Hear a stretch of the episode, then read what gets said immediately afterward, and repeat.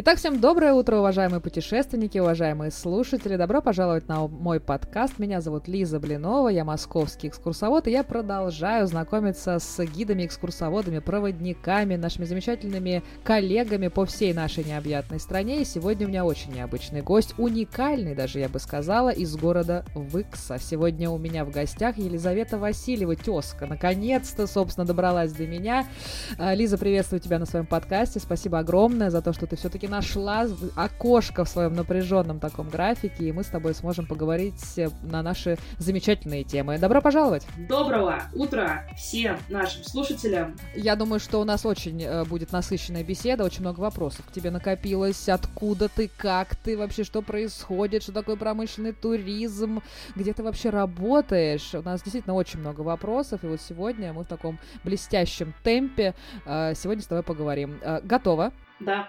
Замечательно. Ну и, конечно, традиционный мой вопрос, который я обязательно задаю всем своим гостям.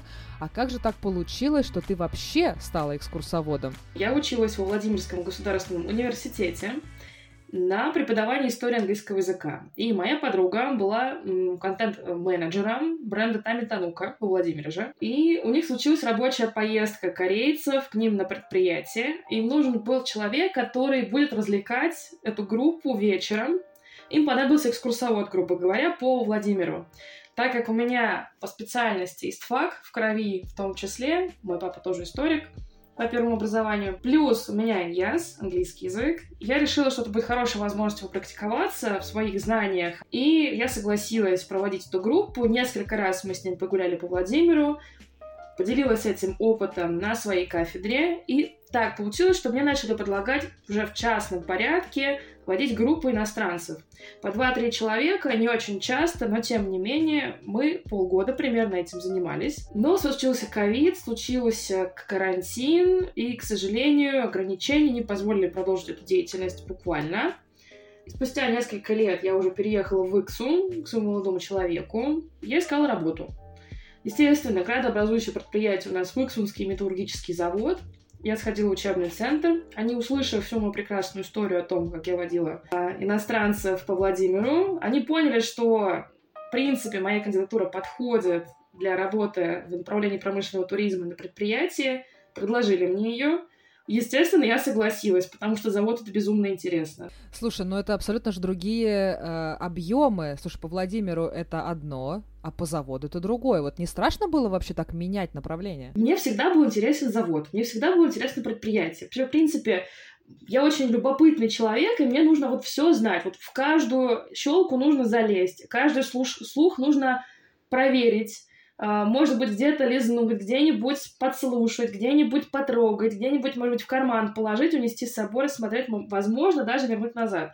В том числе завод для меня это было всегда манящим, куда я не могу попасть, но о чем я хочу узнать побольше, потому что у меня отец металлург, у меня мама работает в металлургии уже больше 10 лет, и мне Хотелось бы узнать больше, но, к сожалению, нельзя, потому что они также связаны с коммерческой тайной, и они все рассказать не могут.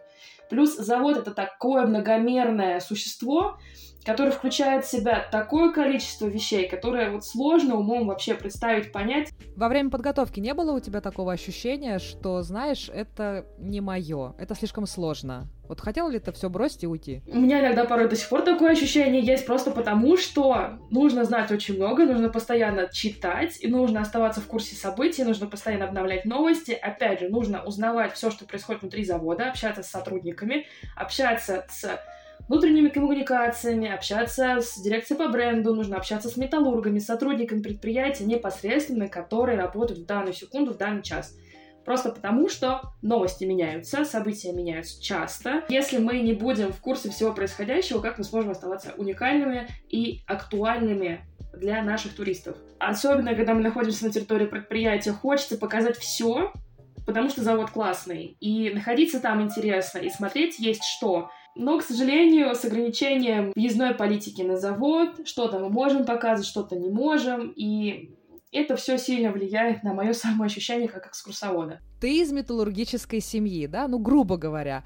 Вот что тебе рассказывали про завод до твоего прихода в ОМК, и что ты вот, получается, узнала дополнительно? Вот какие-то, может быть, мифы были, может быть, какие-то розовые очки упали. Вот как бы ты представляла одно, а получилось как бы по-другому. Или все совпало? Вот какое ощущение? Когда я пришла на завод, у меня было ощущение многоножки. Это многоножка из многоножек. У всех цехов есть свои особенности, но они все объединены одной большой глобальной целью. Произвести продукт, продать его и получить прибыль. Для того, чтобы все это срослось, нужно очень много разных цепочек. Производственных, непроизводственных. Я всегда боялась э, что-то испортить, как-то плохо повлиять, что-то всегда вот нарушить. Мне казалось, когда я первый раз пришла на работу на завод, я прошла через КПП, мне казалось, что я абсолютно неправильно иду. Мне казалось, что я неправильно перехожу через железнодорожные рельсы. Наше КПП как раз-таки рядом с э, транспортным узлом, и там склад находится, часто проезжает поезд, соответственно, нужно всегда быть внимательным. Он еще очень страшно громко гудит, и мне казалось, что вот я еще секунду, и точно что-то сделаю не так. Я веду себя неправильно на рабочем месте, хотя мы сидели в инженерном корпусе абсолютно никем не тревожимые, и мы никому не мешали, все было хорошо, все было в порядке. И даже когда мы приходили в цех, все были за то, чтобы у нас все получилось. Но мне казалось, что такое обилие правил очень легко нарушить, и что-то сделать не так. В незнакомых компаниях, вот когда ты говоришь, что я работаю экскурсоводом в городе с очень странным смешным названием Выкса, вот как люди реагируют? Вот какие-то, может быть, были неожиданные э, ответы или вообще реакции? У меня был знакомый молодой человек, который услышал о том, что я работаю на заводе, где делают трубы, он сказал, что он работает в лаборатории, где проверяют наши трубы, и ему наши трубы очень нравятся. Что они выдерживают разрывную способность гораздо выше, чем трубы, которые он проверял кроме нас. Боже мой, вот это вот история любви, я тебе хочу сказать, что все-таки трубы объединяют. Разрывная способность трубы практически э, тиндер современного времени. Когда ты находишь себе молодого человека благодаря тому, что твой завод делает классную продукцию. А, да, вот так вот, уважаемые друзья, промышленный туризм это еще и романтично. В общем, это действительно очень-очень интересно. Вообще много работы сейчас, Лис. Вот э, сейчас большой тренд на вот эту всю научно-популярную историю, на промышленную историю. Вот э, как вообще нагрузка складывается? Как ты со всем это справляешься? Страшно много желающих посетить наше предприятие их настолько много, что они не могут забронировать конкретное число и переносят экскурсию не неделю, на две, на три, на месяц, только для того, чтобы попасть к нам. Справляемся благодаря планированию, строгому и четкому. Наша экскурсия длится три часа, поэтому более двух экскурсий в день мы провести физически не можем. Мы отталкиваемся и от рабочего дня наших сотрудников, наших металлургов. Кто приезжает? Кто эти жаждущие люди? С кем ты в основном работаешь? Мы работаем в большей степени со школьниками, со школьными группами организованными. Классы, школы к нам привозят полноценно несколько параллелей. Иногда очень много к нам приезжают ребята из Сарова, страшно с ними любим работать, потому что они знают уже, что от них потребуется. К нам также много приезжает Нижний Новгород, Москва. В частности, стали приезжать металлотрейдеры, которые даже не связаны, например, с продажей нашей продукции, а, например, производят свою э, продукцию где-то за рубежом, но им интересно посмотреть, как это происходит непосредственно, и они едут к нам. Также к нам приезжают трейдеры, которые закупают нашу продукцию, металлобазы различные, но в индивидуальном порядке. То есть это не полноценные корпоративные экскурсии для сотрудников, это скорее знакомительные экскурсии для желающих повысить свою компетенцию, а, например, как прода- менеджера по продажам.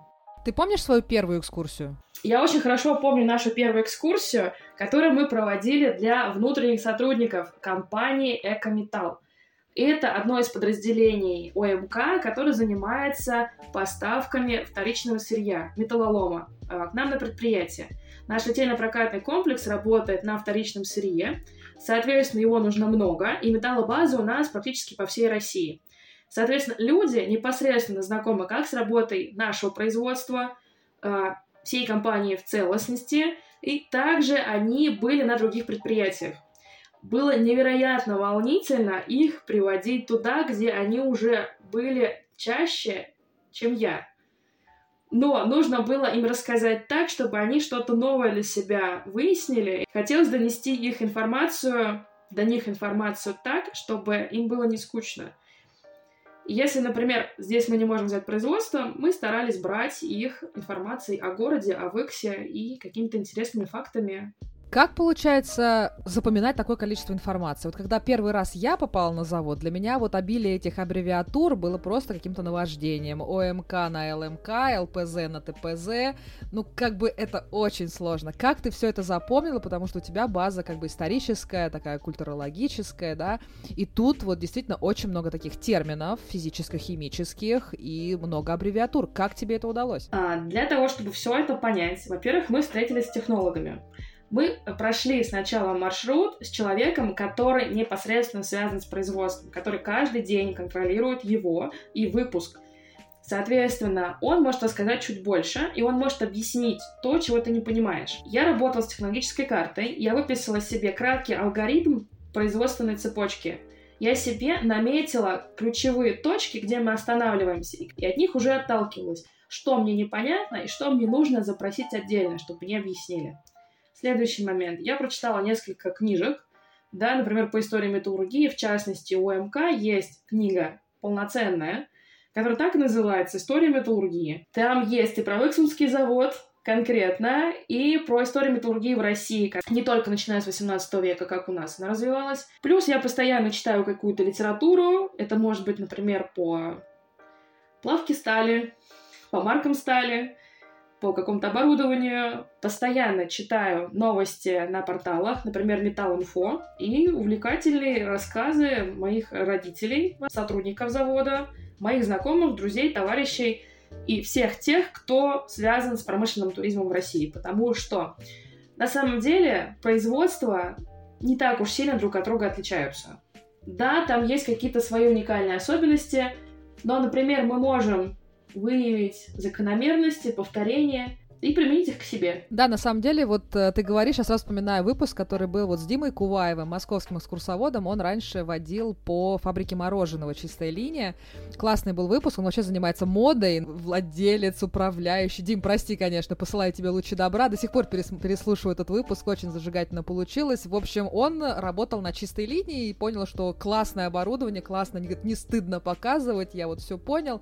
И потом я как бы все это применял. В общем, действительно, есть что-то а, общее, поэтому, друзья, рекомендую для прослушивания. Вот. Меня интересует, на самом деле, Лиз, э, такой вот момент, что нужно быть, конечно, э, увлекающимся, любознательным человеком. А каким еще нужно быть экскурсоводом, чтобы быть востребованным и классным? Вот какие-то давай с тобой определим три главные черты. Но ты назвала на самом деле самую главную, это любопытство, любознательность. Просто потому, что если тебе не интересно, тебе не интересно ничего в большинстве своем. И ты кроме своего, может быть, маленького дела копать уже ничего не будешь.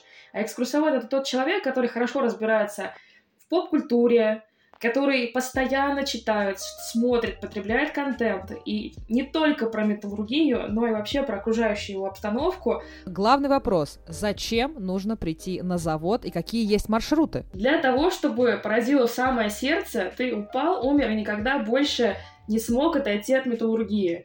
Просто потому, что металлургия — это полноценная жизнь, отдельная вообще. Отрасль развивается, отрасль идет вперед семимильными шагами, а люди до сих пор думают, что мы тут сидим, не знаю, кузнечный гор сами надуваем. Правда, это правда. Слушай, ну когда говорят промышленный туризм, вот я сама с этим столкнулась, у нас что сразу в голове? Вот, коллеги, пишите в комментариях, вот когда говорят слово э, промка, у нас сразу вот, ну, мороженое, чистая линия, конфеты, сыроварни, винодельни, сразу пищевое что-то. А, то есть у нас где можно что-то попробовать. Почему-то к нам не приходит эта мысль, что есть тяжелое наукоемкое производство, действительно гораздо более масштабное. Вот как-то мы до этого не доросли. Вот как так получается? Почему ты вот э, твое Долгое время людей не пускали на предприятие, потому что люди боялись Владельцы компаний боялись, во-первых, раскрытия коммерческих тайн. В начале нулевых владельцы компаний строили новые заводы, открывали новые цеха, использовали иностранное оборудование для того, чтобы его наладить, приглашали специалистов. Они боялись раскрытия коммерческой тайны. К сожалению, это так. И, возможно, сейчас уже мы от этого понемножечку отходим, потому что большая часть новых а, инвестпроектов, они уже запущены, полноценно работают много лет, и, в принципе, технологии уже понятны нужны сотрудники, которые будут на этих предприятиях работать. И для того, чтобы завлечь к нам новых специалистов, для того, чтобы повысить а, престижность рабочих специальностей, технических специальностей, технологов, конструкторов нужно приглашать на завод.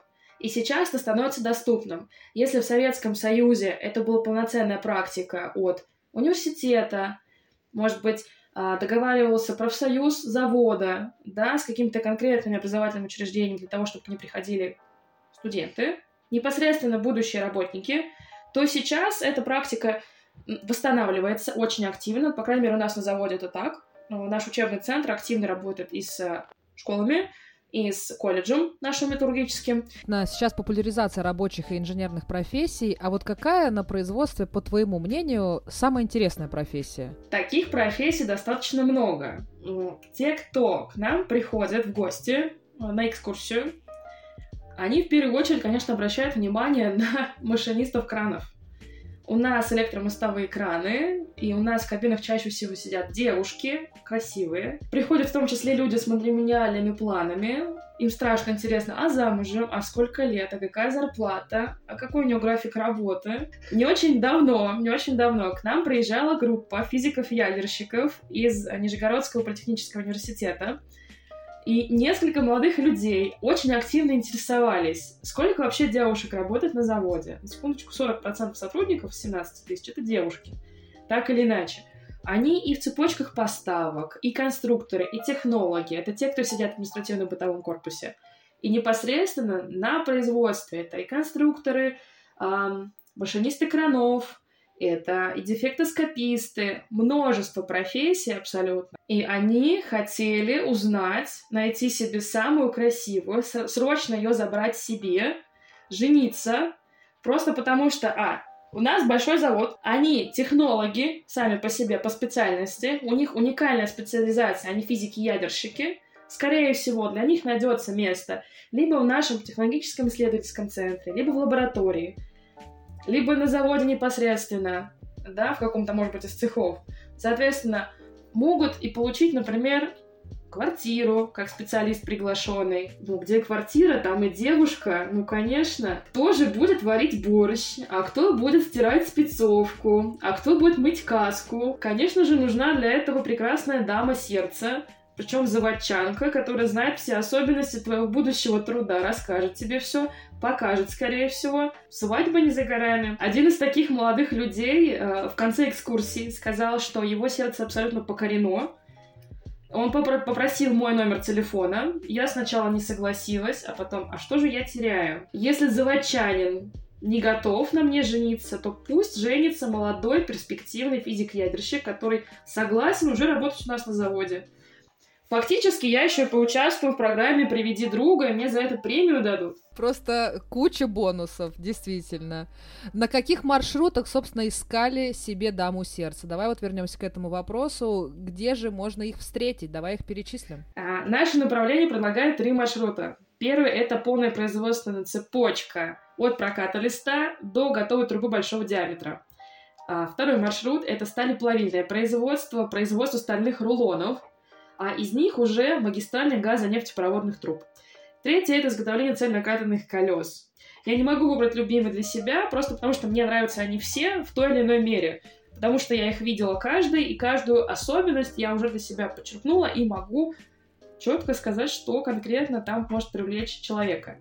Но туристы чаще всего запрашивают у нас второй маршрут, это литейно-прокатный комплекс и трубоэлектросварочный цех номер три, потому что это сталь, жидкая периодически, если они попадают на выпуск. Это изготовление из нее же рулонного проката. И это интересная технология формовки трубы и дальнейшее ее производство. Слушай, вот мы с тобой были в командировке в Магнитогорске. И, собственно, мы видели то же самое. Единственное, что мы увидели э, доменный еще цех. На самом деле это достаточно сильно отличается от того, что показываем мы, по одной простой причине. У нас различаются технологии производства стали, если в Магнитогорске это доменное производство, вполне типичное и традиционное, то у нас это технология второй плавки, когда мы используем вторичный металл. Мы используем металлолом для производства новой стали. Для нас чугун это полупродукт. Это не готовая марка стали, которую нужно дорабатывать. Для нас домна это уже прошлый этап. У нас было мартеновское производство, в итоге его в 2017 году остановили, в 2018 цех разобрали, отправили на переработку уже. Мне очень понравилась работа экскурсовода. Кристина была просто потрясающая. В частности, то, что она рассказывала о технологиях. Она инженер-технолог проката, я вспомнила, как она это называла. Соответственно, то, что она может рассказать нам о заводе изнутри, гораздо интереснее то, что она может показать снаружи. Если человек не следующий в том, что происходит в индустрии, он приезжает в Магнитогорск, ему хочется услышать про историю завода, ему хочется услышать о том, как здесь появился комбинат, в чем отличие фабрики от завода, завода от комбината. Если, например, фабрика — это место, где изготавливают продукцию, не меняя его химический состав, то завод этот химический состав меняет, и материал меняет, то комбинат, он берет, изготавливает материал и выдает готовый продукт. У него полный производственный цикл, в отличие от завода и фабрики. Вот на самом деле тебе не показалось, что э, экскурсия в Магнитогорске была короткой? Она была короткой, да, это правда. И они об этом пишут у себя. У них экскурсия всего два часа длится. С учетом э, территории предприятия, сколько она сказала? Три с половиной тысячи гектар. Да, то есть была большая часть экскурсии именно на автобусе. Машина сопровождения, это как бы, извините, это очень круто. Это действительно облегчает и сокращает тайминг экскурсии. Спецтехника прижималась к обочине, потому что идет экскурсионная группа, это действительно классно, это впечатляет. В чем э, сила Выксунского завода ОМК? Вот что мы показываем, что не показывает Магнитогорск? Мы показываем, во-первых, территорию предприятия полноценно. Мы погружаем погружаем человека, во-первых, в историю города, потому что история города — это история предприятия в том числе. В прошлом году ВМЗ исполнилось 265 лет. Я на своем опыте могу сказать, что Выкса — это не завод, но завод — это Выкса. С чего Выкса начиналась? Как так получилось, что там появился этот завод? Давай мы немножко углубимся в историческую такую тематику. А, на самом деле на появление предприятия здесь повлияло два фактора. Во-первых, в ныне Дощатом, а в бывшем селе Рудное, добывали железную руду. Обнаружили ее там довольно давно, это, по-моему, 16 век. И, соответственно, Выкса была работным поселком. А в 18 веке, в 1752 году, Елизавета Петровна, императрица российская, издала первый экологический указ запретом на работу в радиусе 200 верст от Москвы а, некоторых предприятий и запретом на строительство новых. И вот тульские заводчики Поташовы, а, которые выпускали, например, в самой же Туле самовары, стали перед вопросом, где производство открывать. У них уже были производства в Касимово и в Гульжелезном, и они решили, что нужно исследовать на Московский горный округ и выбрать себе место подходящее для строительства новых предприятий. И они слышат о том, что в густых муромских лесах есть такое поселение, как Выкса, где, во-первых, есть железная руда. Наша железная руда, конечно, в меньшей степени насыщена железом, чем, например, уральская. Тот же Магнитогорск в этом плане сильно выиграл. А наша железная руда менее насыщена, примерно 40-50% нерудного концентрата. Это содержание железа их устраивало. Они могли его использовать в своей продукции. Во-вторых, здесь большие территории. Здесь укрывались в том числе беглые крестьяне. Жила новокрещенная Мордва. И было достаточно большое количество людей, которые могли бы работать у них на предприятии. Кроме того, водные объекты, например, приток реки Аки, река Железица, также река Выксун, все это, конечно, способствовало становлению Выксы в глазах Баташовых местом очаровательным и притягательным для строительства там нового завода. Они приезжают в Иксу, знакомятся с таким персонажем, как Пан Сорока. Это бывший московский священник, который обосновался в Иксе, занимался рэкетом. Он грабил проезжающих мимо купцов, их караваны, и на этом наживался. Он какое-то время держал всю округу в своей власти, и у них произошел спор с Баташовым, могут ли они взять эти территории в аренду. Я, конечно же, очень сильно упрощаю, потому что времена были лихие. Баташова, конечно, еще те авантюристы, а пан Сорока вообще я бы даже сказала, грабитель не средней руки, а вполне себе вор в законе. Некоторый такой смотрящий. Когда ты едешь от начала экскурсии до завода, ты еще проезжаешь такую интересную лесопосадку, и ты тоже рассказываешь про то, как металлургия там зарождалась. Вот что это за история? Расскажи поподробнее. А, эта посадка открыта на месте, где раньше добывали открытым способом железную руду. Выкапывали глубокие дудки, колодцы, вниз спускался рудокоп. С помощью рычага руду поднимали наверх, Ну, в принципе, это выглядело как стандартный колодец, журавль, например, где-нибудь в деревне. Руду поднимали, сортировали, систематизировали на то, что можно использовать, на то, что использовать нельзя. Дальше ее отправляли на производство, в производственный цеха. Но, к сожалению, нашу руду в конце 19 века перестали добывать в связи с тем, что повысились требования к качеству выпускаемого продукта, и наша железная руда перестала им соответствовать. И для того, чтобы люди не проваливались внутрь этих дудок, дудки, во-первых, засыпали и посадили сосны, чтобы укрепить почву, и люди могли гулять. Так мы получили новый парк. И который в центре творческой культурной жизни Викса по сей день. А, Викса фестиваль — это фестиваль, который у нас проводится с 2011 года. К нам приезжают разные творческие люди. Это и художники, и скульпторы, и театралы, и, например, те, кто влияет на урбанистику в городе и на ее развитие. И вот, например, посадка является одним из тех мест, где провели достаточно большую реконструкцию. Если мы посмотрим на фотографии 2016 года и то, что происходит там сейчас, можно, конечно, поразиться тому, как активно можно изменить то место, в котором ты живешь. И как позитивно скажется отношение не вандальное, культурное к тому, что ты имеешь. Но вот в посадке располагается арт-объект Тимофея Ради, все это не сон, довольно симпатично и интересный. Также там есть жемчужина в ракушке. Ракушка не просто ракушка, это балалайка, а, насколько я помню, аргентинской художницы. И нам презентовали этот арт-объект вместе с частушками. Действительно, мальчик выступал, э, зачитывал частушки, играл на балалайке, было симпатично, приятно, интересно. А в самой Выксе сейчас больше 140 различных арт-объектов, не только на территории посадки, но и на территории города в частности. Например, в микрорайоне Жуковского они сконцентрированы по улице Ленина. Часто мы своим гостям предлагаем посмотреть их в купе вместе с музеем и с заводом, потому что они находятся недалеко от нас. На фасадах зданий муралы начали появляться довольно давно, и они у нас уже в большом количестве. Они имеют некоторую концентрацию, и смысловую в том числе. По улице Ленина у нас есть арт-двор, черный, черный кортик. А, там располагается мурал, посвященный материнству и детству, довольно симпатичный, но не самый яркий. Также там рядом есть мурала Филиппа Баделока, черная стена и мел.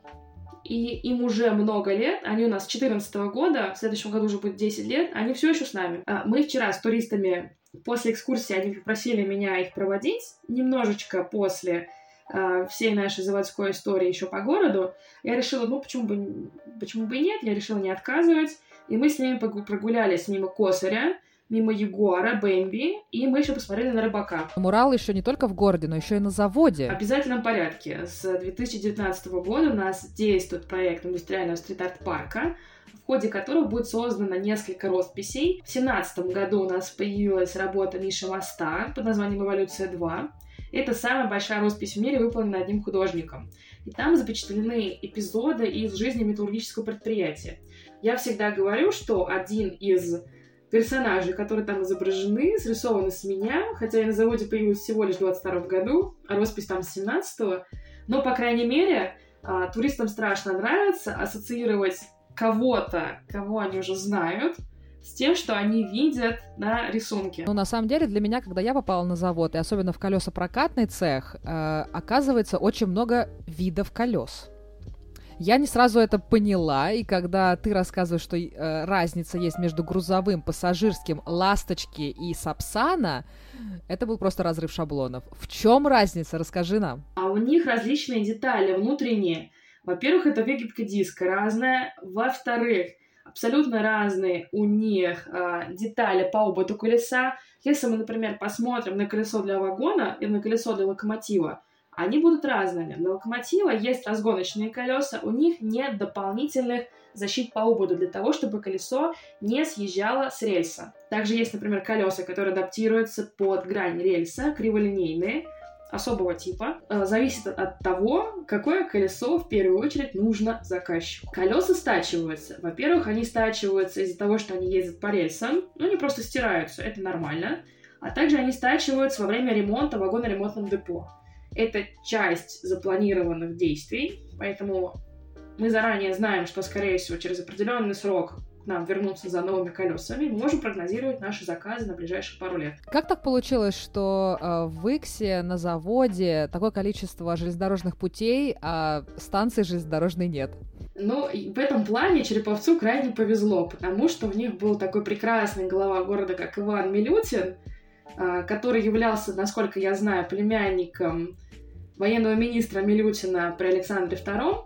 И им страшно повезло в этом плане, потому что Череповец был обычным уездным городом, где практически ничего не было, и ничем не отличался.